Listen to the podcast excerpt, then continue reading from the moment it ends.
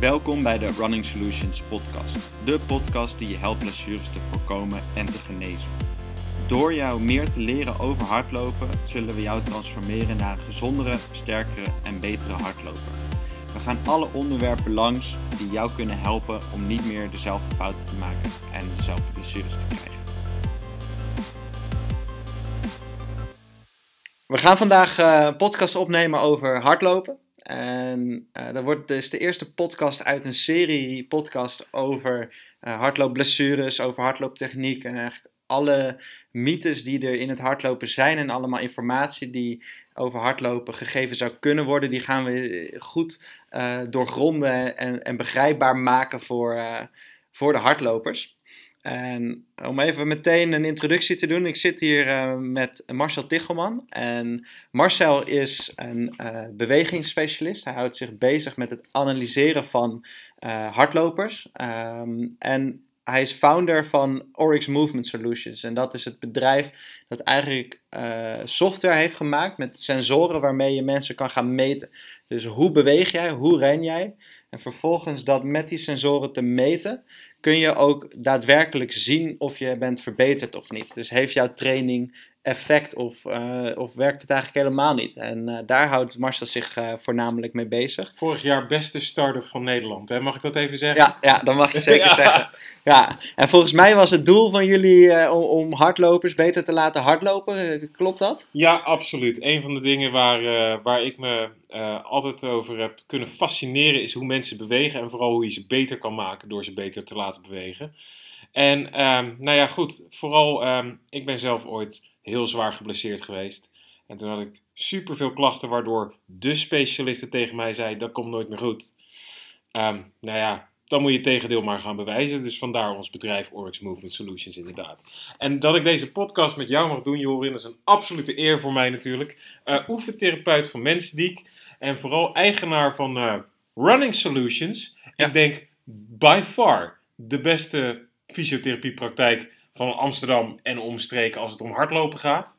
Ik hoop, ik hoop het. Tuurlijk, ja, dat, dat, dat streven we naar. Autoriteit ja. erin. Ja. Uh, je begeleidt uh, hele grote topsporters in het uh, marathonveld. Weet ik toevallig uit hele betrouwbare bron. Klopt. En um, volgens mij, jij bent vooral gespecialiseerd op hardloopblessures voorkomen. Um, ja, en, en genezen. Ook genezen, ook niet onbelangrijk. Voor iedereen, hè? voor jong, oud, dun, dik, maakt allemaal niet uit. Topsporter, amateur, jij helpt alles in iedereen. Als ze maar rennen.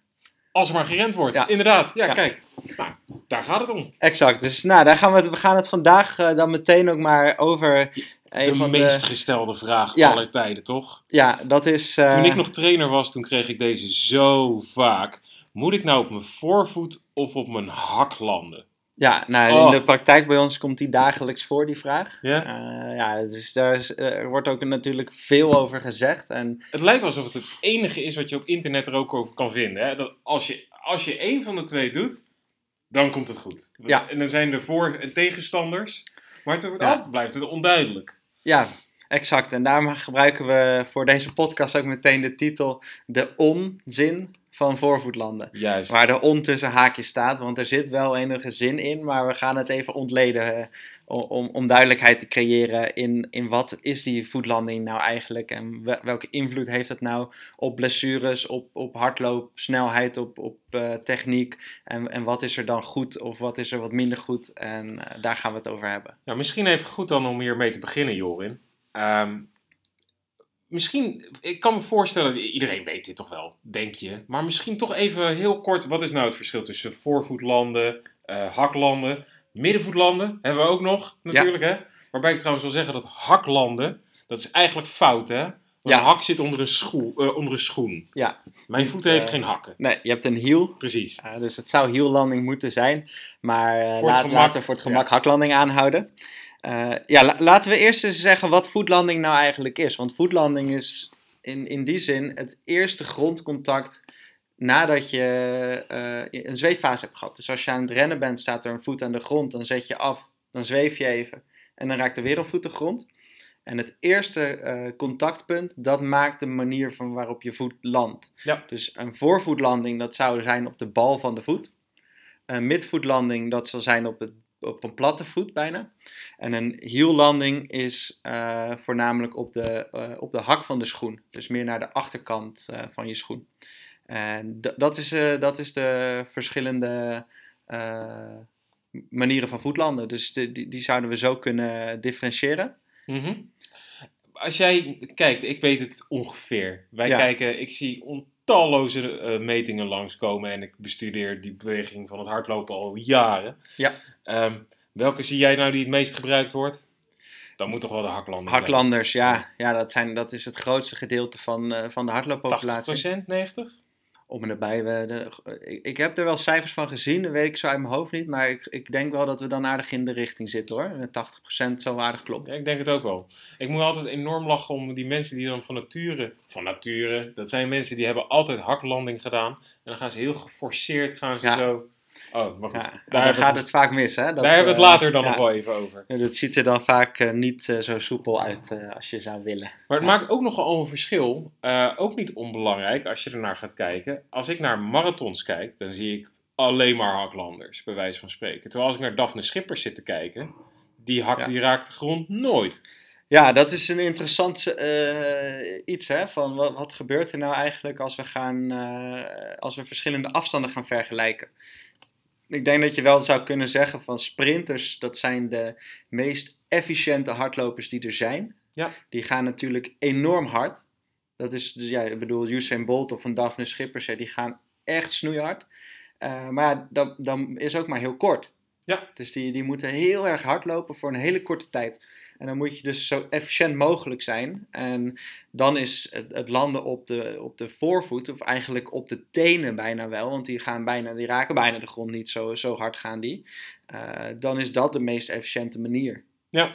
Dus, je in- zou de conclusie kunnen trekken dat het iets te maken heeft met snelheid. Ja. Efficiëntie.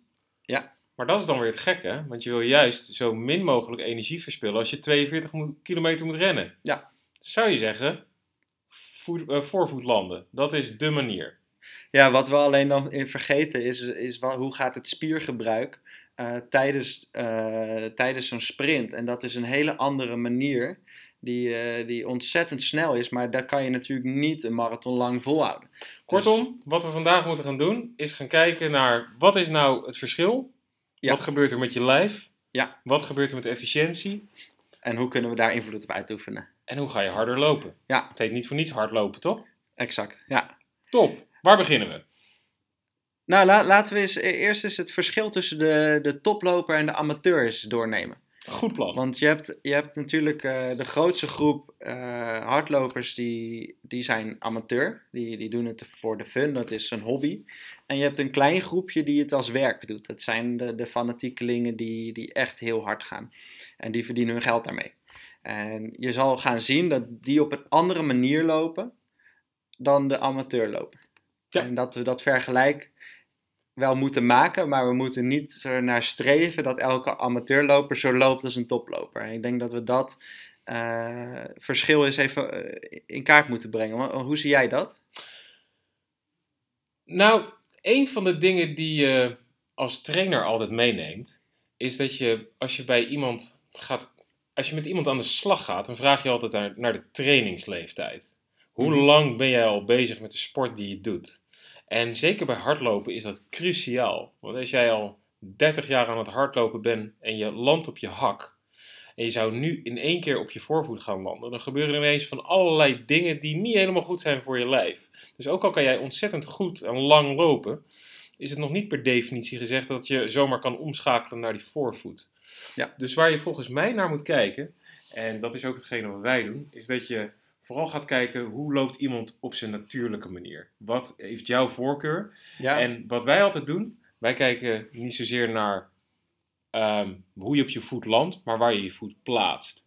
ja, dat is voetplaatsing. Dat is iets heel anders. Heeft wel hetzelfde met elkaar te maken. Maar waar jij je voet plaatst, gaat bepalen of dat jij op je middenvoet, op je voorvoet of op je hak gaat landen. Dat is ook wat het grote verschil gaat maken tussen de toplopers en de amateurs. Mijn, eh, mijn zinziens. Ja, dus dan, zou je, dan bedoel je denk ik te zeggen, als je een, als je een toploper hebt die, die landt vrijwel onder zijn lijf. Ja. En een, en, en een wat meer recreatieve loper die zal wat meer voor zijn lijf landen. Is dat wat je bedoelt? Ja, wat wij zien gebeuren als je er biomechanisch naar gaat kijken, zoals dat heet. Hè? Biomechanisch wil zeggen de mechanica van ons, me- van ons lichaam. Dus hoe Ja, bewegen loop je? onze gewrichten en hoe worden die door spieren in gang gezet. Wat je heel vaak ziet gebeuren, is dat mensen gaan hardlopen en ze beginnen, ze doen eigenlijk maar wat. Dat Ja. is hoe het is. We hebben een trainingsschemaatje, downloaden we van het internet, we gaan naar buiten toe en we gaan een beetje rennen. Wat het geestige is, is dat we na onze geboorte, als wij geboren worden en we groeien op en we gaan naar een voetbalveldje toe, dan rennen wij altijd als een zonnetje. Als je kijkt naar 6, 7-jarige kinderen, dat ziet er technisch bijna perfect uit. Vervolgens stoppen we daarmee. We gaan Ja. andere dingen doen. We gaan naar de middelbare school. Andere dingen worden interessanter. En op een zeker moment worden we wat ouder en we gaan hardlopen. En wat gebeurt er dan? We gaan naar buiten en die hele techniek die is weg. Dan gaan we maar een beetje lopen duwen en trekken. En dat voelt dan een beetje aan als hardlopen. Wat er gebeurt is, we willen hard lopen. Dus we gaan vooral heel hard duwen, want dat lijkt heel logisch Ja. Als je dat gaat doen, dat je dan ook tempo gaat maken. Maar wat gebeurt er effectief?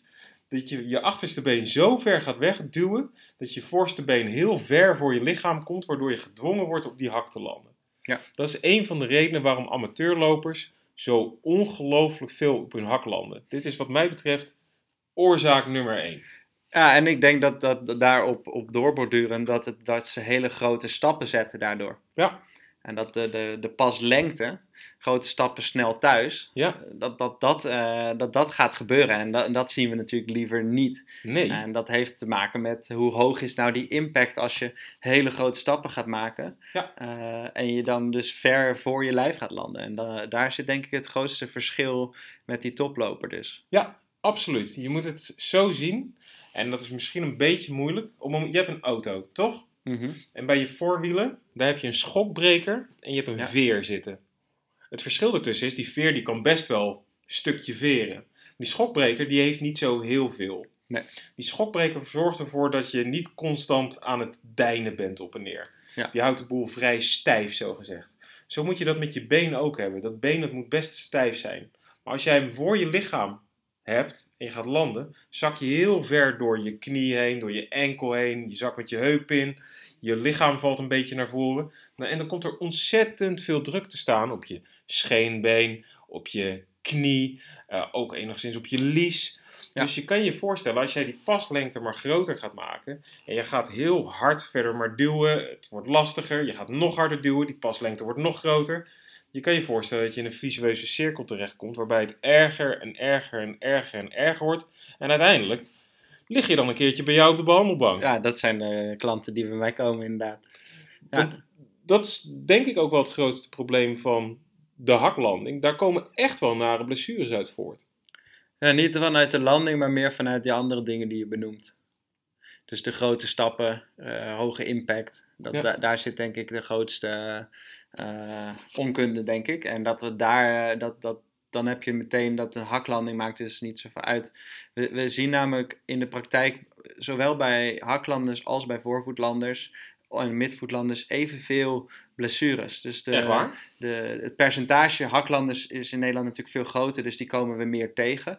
Maar in, in, in die zin is het blessurerisico even hoog. En dat is gewoon uit de wetenschap is dat gewoon gevonden dat we het, het aantal blessures bij de verschillende vo- voetlandingstypes is evenveel. Alleen het type blessure is ietsjes anders. Dat is interessant. En, Kan je daar wat meer over Eh, vertellen? dan, dan zul je dus zien dat, dat mensen die eh, beginnende lopers zijn, grote stappen snel thuis, waar we het net over hadden, hoge impact, die zullen voornamelijk last hebben van eh, scheenbeen en, en knieklachten. En de wat meer gevorderde loper, die al wat, langer loopt, misschien al wat meer naar de voorvoet loopt, eh, die, die zie je vaak juist wat meer klachten hebben rondom de kuiten, de Achillespezen, de voet eh, en, en soms wat eh lies- of heupblessures. en daar, daar zit dus wel een shifting in van, oké, we hebben een haklander, daar past een type blessure bij, dat zijn die we net benoemen. En bij de voorvoetlanding is dat dus wel degelijk anders. Dus je hebt twee eh, type, je kan het verdelen in twee types, waarbij we de midvoet en de voorvoet even samenvoegen. Hetzelfde type blessures en haklanding is dus echt andere blessures. Ja, want dat is wel het interessante. Er wordt bij haklanders gezegd, je krijgt die type blessures. Die typische haklandersblessures. Dus dan is de oplossing al snel, ga voorvoet landen. Ja. Wat er dan gaat gebeuren, we hadden het er net over, als je haklander bent, dan heb je vaak een hele grote paslengte. Dus dan wordt er gezegd, ga voorvoet landen. En de tip die vaak wordt gegeven, wordt, ehm, is ga kleinere pasjes nemen. Ja. En land op je bal van je voet. Ik zie altijd van die parmantige bambies voorbij komen als ze dat proberen. Ja, zo huppelend. eh, Ja. ja. Nou, wat je, wat je krijgt is, is als je geforceerd op voorvoetlanding eh, bezig gaat. En dan laten we nog eens die paslengte laten we nog even buiten beschouwing. Die noemde je wel, maar daar komen we even zo op terug. Als je puur zegt van land op die voorvoet, dan, gaan, dan krijg je nog steeds een soort stoppende beweging. Ja. Dus want, want die, die haklanding voor je lijf, daar, daar knal je zeg maar met je gewicht in.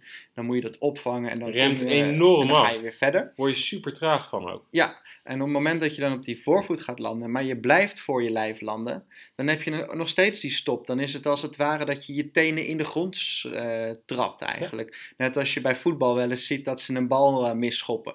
Ja, de tenen in het gras. Dat, dat, is een beetje wat een loper dan gaat doen als je dat puur als, als feedback geeft. En daarom is die pasfrequentie, dus hoe, hoe snel maak je die stappen per minuut, dat, dat, dat is dan interessant. Want dan ga je dus kortere stappen maken. Eh, dus als je een kortere pas maakt op een hogere pasfrequentie, dan ga je vanzelf wat dichter bij je lijf landen. Oké, dus als we het even samenvatten. De haklanding of de voorvoetlanding Ja. maakt niet zoveel uit. Je kan een haklander zijn, loop je blessures op. En ook al zeggen mensen dan tegen je, ga voorvoet landen. Dan is het risico dat je blessures oploopt nog steeds even groot. Alleen het zijn net even andere blessures. Maar voor de rest ben ja. je eigenlijk van de zwal in de sloot terechtgekomen. Ja, dus je, je zou dat niet als focuspunt moeten nemen. Dat is de- eigenlijk eh, in de praktijk brengen wij dat naar de klanten wel echt over. Van je bent geblesseerd, maar de voetlanding moet nooit je doel zijn. Dat is een gevolg van andere doelen die, die je kan aanpakken om je looptechniek te verbeteren. En dan zal die voetlanding vanzelf wel volgen. Of niet, en dan is het ook goed. Dan is natuurlijk het hele tweede interessante punt er, die efficiëntie waar we het net over hadden. Hè? Want als je dus naar marathonlopers kijkt, Ja. dan zie je dat die het meeste op de hak landen, hè, wat we zeiden. En dan kijk je naar Daphne Schippers en dan zie je de voorvoetlanding. Als ik naar Kipchoge kijk, die kan 42 kilometer lang Ja, op zijn voorvoet lopen. ja even voor de informatie, dat is wereldrecordhouder op de marathon, Elliot Kipchoge, waar je het over hebt. Hij loopt eh, net onder de twee uur als hij er op een dag zin in heeft. Ja. Ja. Ja. hij heeft als enige man in een eh, niet-officiële wedstrijd onder de twee uur gelopen. Dus echt eh, fenomenale prestatie uiteraard. Dus een van de grootste, of de grootste marathonloper aller tijden. Vinden wij. Ja, dus nou ja, die loopt inderdaad gewoon wel op de bal van zijn voet. Die Dan loopt, zou je eh, dus zeggen- Voor voet, midvoetlanding. Daphne wordt wereldkampioen op de eh, 200 meter door op de voorvoet te lopen. Kipchoge loopt daardoor onder de twee op de marathon. Dan zou je kunnen zeggen, de voorvoetlanders, degene die zeggen dat je dat moet doen, hebben gelijk. Ook al zijn die blessures dan nog steeds hetzelfde. Simpel, als je harder wil lopen, ga je voorvoet lopen. Klopt dat? Want jij behandelt veel toplopers ook. Ja. En jij hebt mij wel eens filmpjes laten zien dat jij in Kenia bent. Ja, En dan zie ik ontzettend veel toplopers die snoeihard op hun hak landen. Nou, wat, wat, je, wat, wat je ziet is dat de, de meest efficiënte manier is inderdaad wel op die bal van de voet landen. Als andere zaken zoals pasfrequentie, paslengte in orde zijn. En eh, wat je ziet in de, in de Elite Kipchoge bijvoorbeeld, dat is iemand met een enorme motor. Dat is, die heeft zo'n ontzettend vermogen om te rennen. Dat hij, dat hij dus op, op zijn bal van zijn voet of op de voorvoet, middenvoet heel goed kan landen. Zonder dat, en terwijl hij ook nog een hele hoge pasfrequentie en een grote staplengte kan, kan behouden. Waardoor hij dus super efficiënt is in, in, in hoe hij loopt. Ehm, dus da- dat, is, dat is echt wel een vaardigheid, zeg maar. Maar als we dan gaan kijken naar, naar de Olympische marathon bijvoorbeeld van Londen, daar hebben ze onderzoek gedaan. En dan zie je dat eh, aan het begin, dus bij de meten ze bij 4 kilometer ongeveer, de, de lopers allemaal. En hoe landen ze daar dan? Daar hebben ze gewoon videobeelden van. En dan zien ze dus dat, dat er een percentage haklanders is. Dat zal uh, 15%, 10% of zo was dat, geloof ik. En dan heb je de midvoetlanding, dat is een hele grote groep. En dan heb je nog een heel klein groepje dat echt op die bal van die voet voorvoet landt. Als je dan later gaat kijken, halverwege of tegen het einde van de marathon, dan zie je dat die groep haklanders en die groep midvoetlanders verschuiven. Dus die voorvoet is bijna helemaal weg. Er zal nog 1% zijn of zo. En dan die midvoet uh, groep, die blijft wel het grootste. Maar die, die percentage haklanders is ook echt wat degelijk toegenomen. Dus onder vermoeidheid, onder die Gaat duur, automatisch. ga je veranderen. En Ja. word je dus minder efficiënt. En uh, ja, dat is natuurlijk uh, helemaal niet erg. Want dat is heel logisch als jij op maximaal kunnen loopt dat je tegen een grens gaat aanlopen van uh, hoe hard kan je nog en hoe efficiënt kan je nog zijn als je onder zware vermoeidheid gaat. En dan verandert het dus. Even voor mijn informatie, Jorin Kamps. Ben jij een hak- of een voorvoetlander? Ik land zelf wat meer op de bal van mijn voet. Ja. Ja, we kunnen het maar weten. Hè? Ja. Jij loopt 2,34 op een marathon, toch? Ja. ja dat, is ook, dat is heel aardig. Daar kan je hem wel meedoen, ja. ja. Nou goed, dan hebben we dat in ieder geval duidelijk, dat we absolute expertise op dat vlak hebben. Het is wel interessant, dat efficiëntieverhaal waar we het net over hebben. Um, het, misschien gewoon even een klein leuk zijstapje om uh, te, te, vermelden. Ja. We hebben het toch over voorvoetlandingen. En, uh, en als je dan gaat kijken, is de vraag altijd: waarom lopen die Kenianen en ook de Somaliërs wel een beetje, geloof ik. Of Ethiopiërs, sorry. Ethiopiërs ook, ja. Waarom lopen die nou echt zoveel harder op die langere afstanden dan wij? Ja, dat, dat is... Waarom dat is... kunnen zij, wat Daphne Schippers doet op 200 meter, waarom kunnen zij dat wel zo lang volhouden? Daar is biomechanisch en anatomisch een verklaring voor, wist je dat? Ja, dat weet ik zeker. Ja, nou, ik kon daar natuurlijk veel, dus ik heb veel van die lijven uh, onder handen gehad. Ja. En uh, je, je, ziet een aantal uh, dingen die zij anders hebben dan, dan de gemiddelde Europeaan, om het zo te benoemen. Noem eens een paar. ze hebben hele slanke, dunne spieren mm Mhm. -hmm. en vrij korte spierbuiken. Maar hele lange, pezige pezen. Dus ze, ze, hebben bijvoorbeeld de Achillespezen, is een heel mooi voorbeeld daarvan. Maar ook de hamstringpezen, die zijn ietsjes langer dan de gemiddelde uh, Europeaan of uh, Japanner bijvoorbeeld. Er is zelfs een onderzoek hiernaar dat ze Japanners en Kenianen gaan vergelijken.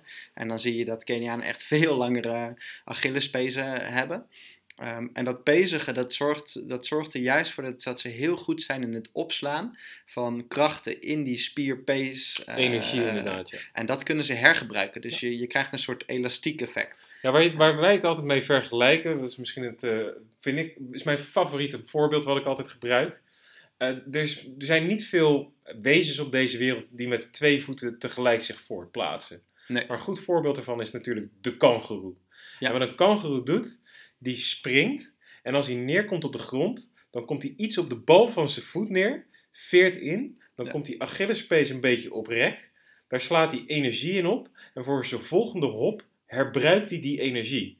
En het is fascinerend dat voor die volgende hop betekent dat, stel dat je energie moet leveren om vanuit stilstand naar 100 te gaan, hè, Ja. wat hij dan kan doen, is dat hij niet elke keer 100% hoeft te leveren, maar dat hij 80% van de Hij kan het opslaan. sprong. Ja, herbruikt hij in wat hij van zijn vorige landing heeft opgeslagen. Ja. Dat is wat wij met mensen natuurlijk ook doen. In feite is rennen niet heel veel anders dan eenbenig springen. nee. Dus wij slaan ook in onze Achillespezen en inderdaad hamstringpezen, slaan wij die energie op. En als Ja. jij een langere pees hebt, eigenlijk is dat competitievervalsing. Nee, het is, het is geen eh, competitievervalsing, maar ze hebben gewoon een genetisch voordeel eh, eh, ten opzichte van de meeste Europeanen. Maar er zijn een hoop die het wel kunnen. En er zijn ook bijvoorbeeld Euro de Europese recordhouder, voormalig Europese recordhouder op de marathon, heb ik ook veel meegewerkt. Dat is Sondre Moen uit Noorwegen.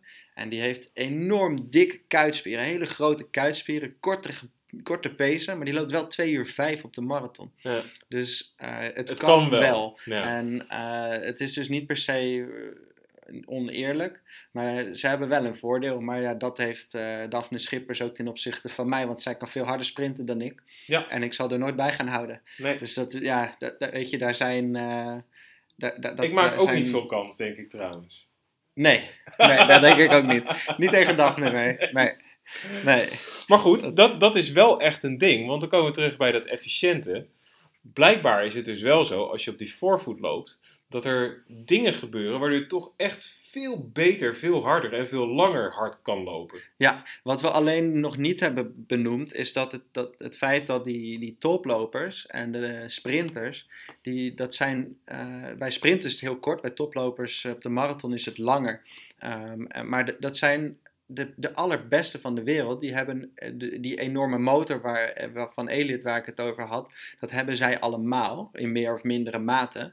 En de amateur uh, recreatieve loper, die, die hebben die motor niet. Nee. Dus als je dan op zo'n manier gaat lopen, dan ga je dus wel die motor op dat vermogen aanzetten. Dat blaas je een keer op. En ja, dat is net als een auto met minder pk. Die gaat op een gegeven moment niet harder dan 150. Terwijl een auto met wat meer pk, die gaat gewoon 250. Ja.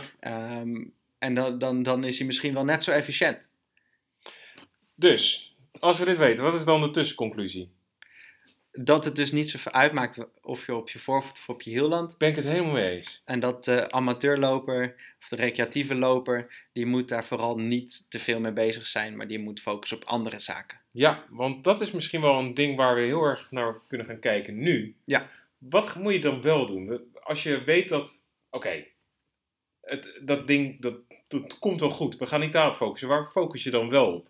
Een van de dingen waar wij bijvoorbeeld altijd op hameren als we met mensen aan het werk zijn, is dat moet je nou eens gaan kijken naar hoe, je mens, hoe jouw lichaam in elkaar zit. Hè? Sta mhm. eens op en ga eens voelen bijvoorbeeld waar spier zit.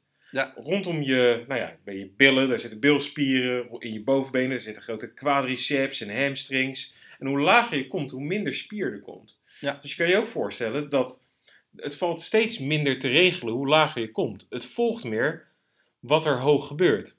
Ja, zo zou je het zeker kunnen zeggen. Sterker nog, op het moment dat je aan de bovenkant bij je heupen gewoon te traag bent, dan gaat nou ja, je voet nooit op tijd op de juiste plek zijn. En dan wordt het ook heel moeilijk om geforceerd op de juiste plek van je voet te gaan landen. Ja, maar dan wordt het wel vrij ingewikkeld, denk ik. Maar we, zouden hem denk ik wel simpeler kunnen maken.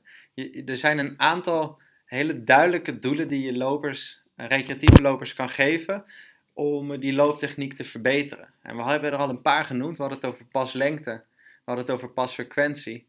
Maar we moeten het ook hebben over een gestrekte loophouding. Hè? Dat je niet ingezakt loopt.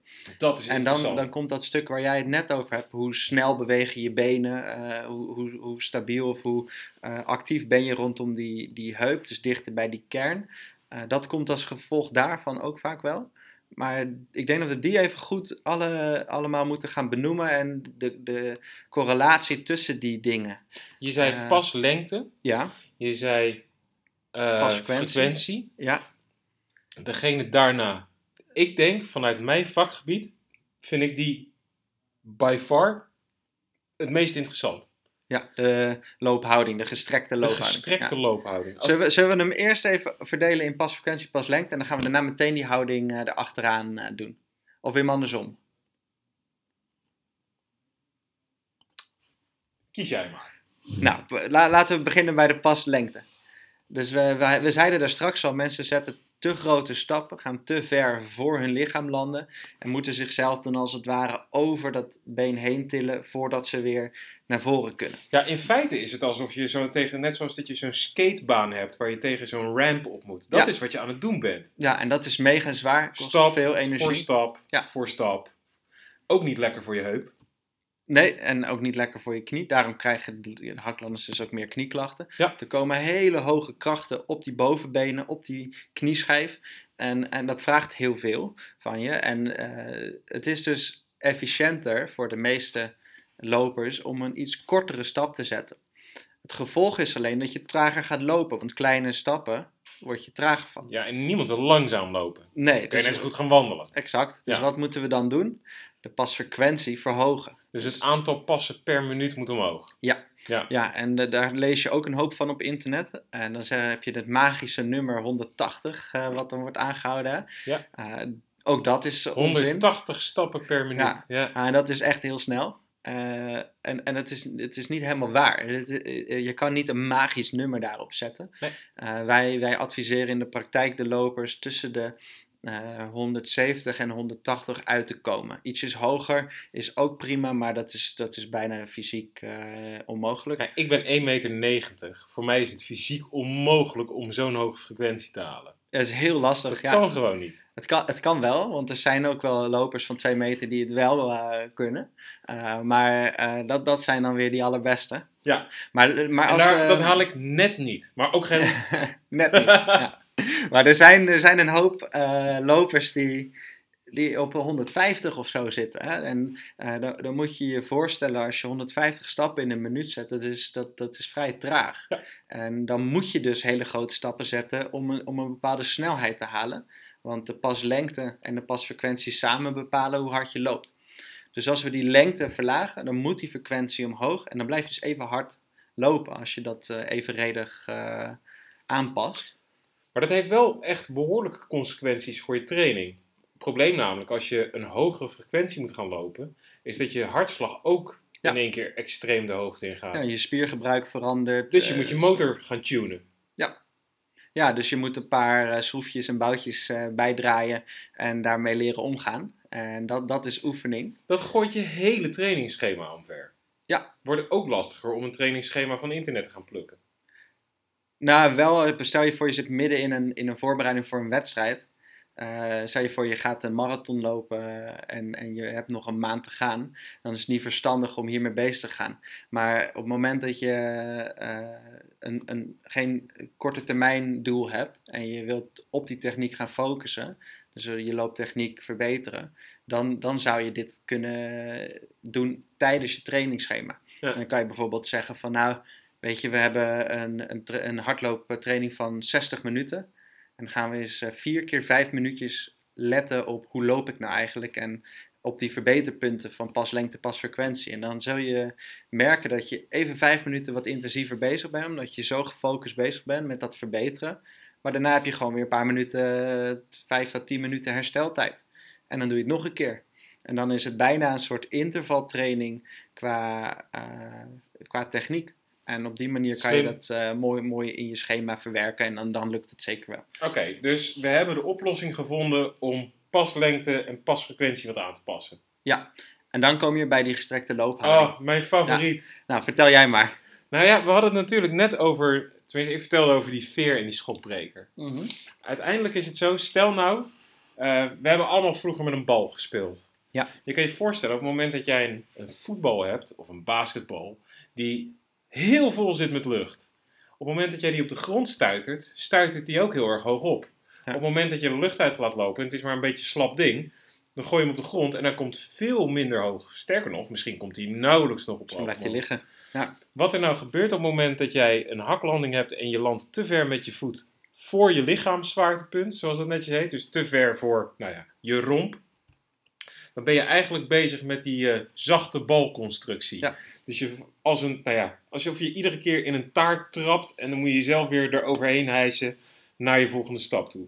Dat laat veel krachten vrij op je lichaam, kost heel veel energie en het remt je ook iedere stap weer een beetje af. Dus Ja. is niet handig voor je efficiëntie. Dus wat willen we bij lopen? Wij willen juist dat die bal zo hard mogelijk opgepompt is. En dat is wat we noemen in de sport stijfheid in het systeem. Hoe Ja. stijver dat lichaam is, hoe meer spanning er op die spieren staat, hoe geestig genoeg minder ze het hoeven te doen. Omdat ze gebruik kunnen maken van die opslag van energie waar we het net al over hadden Mhm. en elastisch vermogen, wat er allemaal in zit. Het voordeel daarvan is, als je dat hebt, als je voet op de grond komt, dan wordt er meteen energie naar boven getransporteerd en ook weer terug, waardoor je ook heel energiezuinig aan het lopen bent, omdat je je brandstoffen gewoon minder hoeft aan te spreken. Ja. Betekent ook dat je hartslag misschien weer een pietje omlaag kan. Ja. Ook nooit onhandig natuurlijk. Dus nee, wij zijn hoog lopen noemen we dat geloof ik ook wel. Hè? Ja. Dat, dat zijn wat de meeste trainers die noemen dat. Is echt de absolute voorwaarde om eh, hard en goed te kunnen lopen. En het voordeel daarvan is, het laatste voordeel daarvan, maar niet onbelangrijk, is dat als je dat goed voor elkaar krijgt, je voetplaatsing eigenlijk altijd automatisch goed is. En het niet meer uitmaakt waar je op je voet landt. Dus hoe je op je voet landt, maar wel dichterbij. Je voetplaatsing is beter onder je lichaam, dus dichter bij jouw lichaam. Dus Ja. alleen maar goed, want je trapt hem niet te ver vooruit, je remt niet af, het kost geen energie te veel. Maar hij, hoe je dan op je voet landt, op de voorvoet, op het midden of op de hak, dat maakt dan helemaal niet meer uit. Dat is Nee. niet relevant. Daardoor ga je automatisch veel beter en veel harder lopen. Ja, en dan zouden we het nog denk ik even iets moeten verduidelijken van wat is dan die gestrekte en wat is een ingezakte tussen aanhalingstekens loophouding. Om dan dat verhaal wat je net eigenlijk uitlegt goed te kunnen plaatsen.